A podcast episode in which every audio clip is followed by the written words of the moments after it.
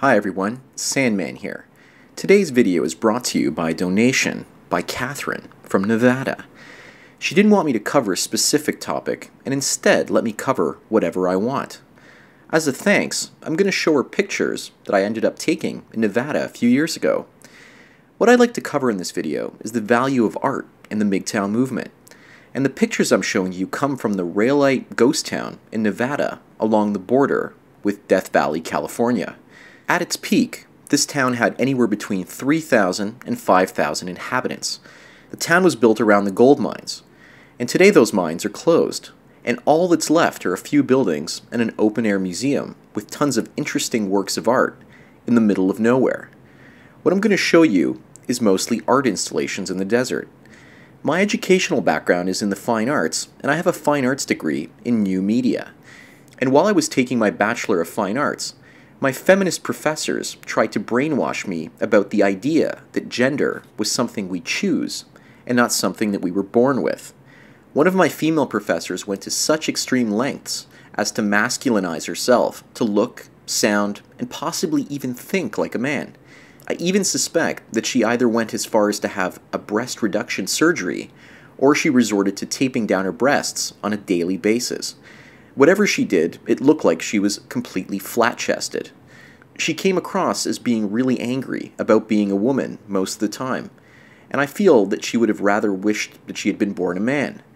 I rarely saw her smile and felt like she was full of self loathing as well. But even with all of her negative traits, she exposed me to things that opened my eyes with regards to strategies to get culture noticed. It's the artists in the society that change the direction of culture and popular values.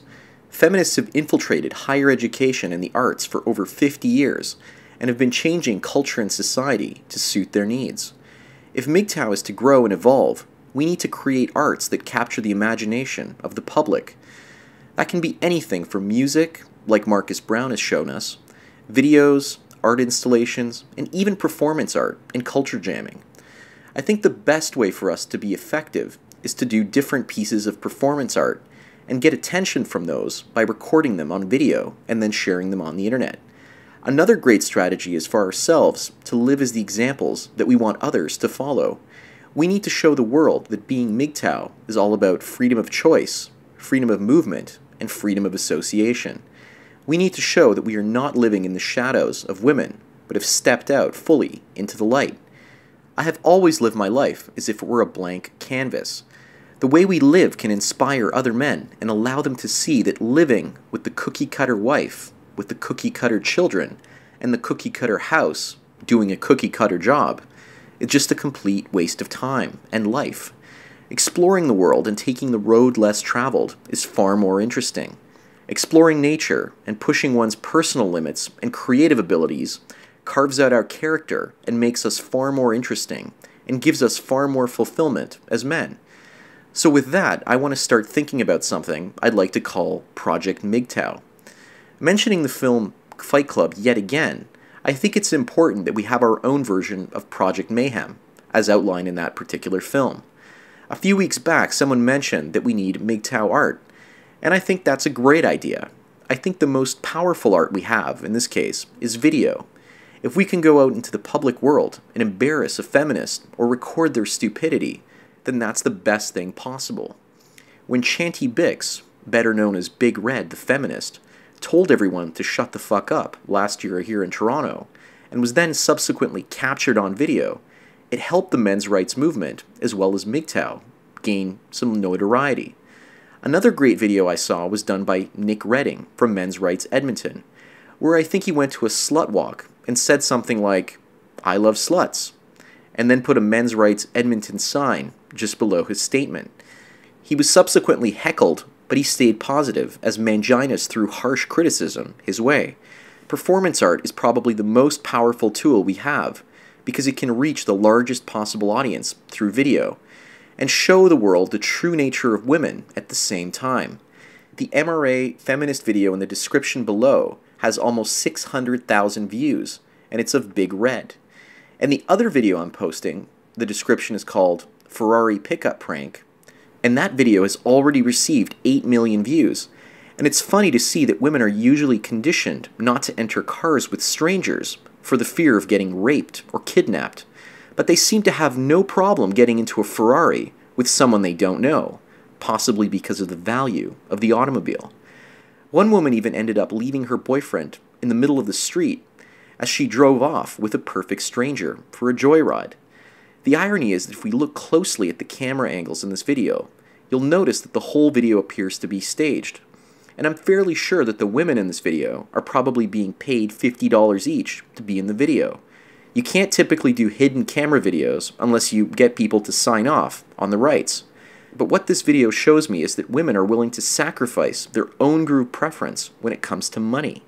A woman is willing to backstab female own group preference in the back if it gets her some kind of monetary advantage. The idea we need to think about and aim for is to create videos that have the potential to go viral. If anyone is familiar with epic rap battles of history, one of us could do a series of similar videos with a slight twist to them. We could do feminist versus chauvinist, and we could dress up that feminist to look like Big Red, or Nawalt versus Mangina. And for a video like this, it's not too difficult to shoot in front of a green screen and then edit the graphics in. It's just a matter of purchasing a pre-made rap beat for 20 to $30 and writing good rap lyrics. That's definitely a project I'd like to tackle by the end of the year. I've also got a recording studio ready with the skills to pull it off. I just know it's going to take two or three weeks to pull off properly, and I also have to get good actors to play the roles. What I'll probably end up doing first is a series of streeter videos or interviews on the street with women and I'll get them to sign off release forms for the rights so that they won't get me into any kind of trouble. And then I'll ask them a set of predetermined questions that are stacked in my favor. Streeters are a great way if you want to show people putting themselves through spontaneous embarrassment. The best thing for me to do is to ask them a set of questions geared towards women's relationships with men, and have another woman ask them those particular questions. That way, they're more likely to open up about how they've mistreated guys in their past relationships, thus exposing the truth. These type of street-style videos can be scripted, shot, and edited in only two or three days. That's if you want to do them properly. I think the idea of MGTOWs meeting each other to talk about MGTOW issues is kind of fruitless. What we need to do is meet and work on projects together that can build up our self-confidence as men, while we reveal the true nature of women to others being logical and great public speakers here on YouTube is great at building a rational argument for men going their own way. We have to make other men laugh and feel for us to have the full impact that we're looking for. Why do you think advertisers spend so much money advertising in stadiums during sporting events? Only when a person is emotional do ideas fully form in their subconscious mind. As long as our intentions are genuine, then the ethics behind our MGTOW advertising is perfectly sound. It's only when we choose to deceive people using our tactics that our intent is not pure. So using the medium of video to influence men towards MGTOW is fair game, especially if it entertains as well as informs people simultaneously. Almost everyone that goes to Las Vegas knows that there's an exotic car rental place in the north end of the strip that rents Ferraris, Vipers, and Corvettes. So that's another reason why I think the whole Ferrari video has been staged. But it doesn't matter the majority of people watching that particular video will think that it's real and believe that women act this way. And women will see women in the video and start to think that this is proper female behavior to leave your boyfriend and get in a car with the perfect stranger. My cousin in Eastern Europe says that back there, all you need is a single car, any car, and women will date you. Over there, only about 20 to 30% of single men have cars, so if you can afford one, you're one of the alpha males. Average salaries over there in Eastern Europe are roughly 500 US dollars a month, and to own and gas up a vehicle costs much more than this. In North America, gas is half as expensive as over there as well, so owning and operating a vehicle is just way too expensive. One of my male cousins over in Eastern Europe says that all you have to do is park your car and sit in the driver's seat, parked in the middle of town, and watch as the pedestrians walk around you. And then also keep your passenger door unlocked. Within 5 to 10 minutes, a random woman will just jump into your car, into the passenger seat. I want to visit there in the next couple of years and film this and see if it's actually true. I think it would be awesome to put a hidden camera in the car outside the car and just wait for a random woman to pop into the vehicle and then start up a conversation. And then I can also see if my cousin is full of shit. But women are obsessed with brand new vehicles as one of the ultimate status symbols in society. What do you guys think of the name Project MGTOW? Do you think that that name works? Some other video ideas for videos shaming manginas could be called the Mangina Project or the Mangina Monologues. Hopefully I can use that second one without getting into any trouble from the people that own the rights to the Vagina Monologues. The ultimate MGTOW video I'd like to do is to crash Big Red's wedding with protesters and picket signs. But first of all, someone has to agree to marry her. Maybe I'll try to secretly become a wedding photographer or videographer for her wedding and sabotage it from the inside out. Or just imagine if we could actually stage somebody that pretended they were interested in her, proposed to her, and then created a mock wedding to trick her into thinking that she was actually getting married. Now, wouldn't that be interesting? I think the idea of going tit for tat with feminism is a great idea for our videos. Maybe a few MGTOWs could also infiltrate their groups and feed us information from the inside out so that we know where they are and what they're planning to do. Kind of like a MGTOW CIA.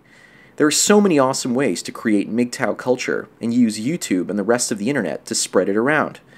What do you guys think? Do any of the ideas that I've mentioned resonate with you? Anyways, Thanks again to Catherine for your donation for this particular video. And thank you for taking your daily dose of red pills. Enjoy the rest of your day, and cheers.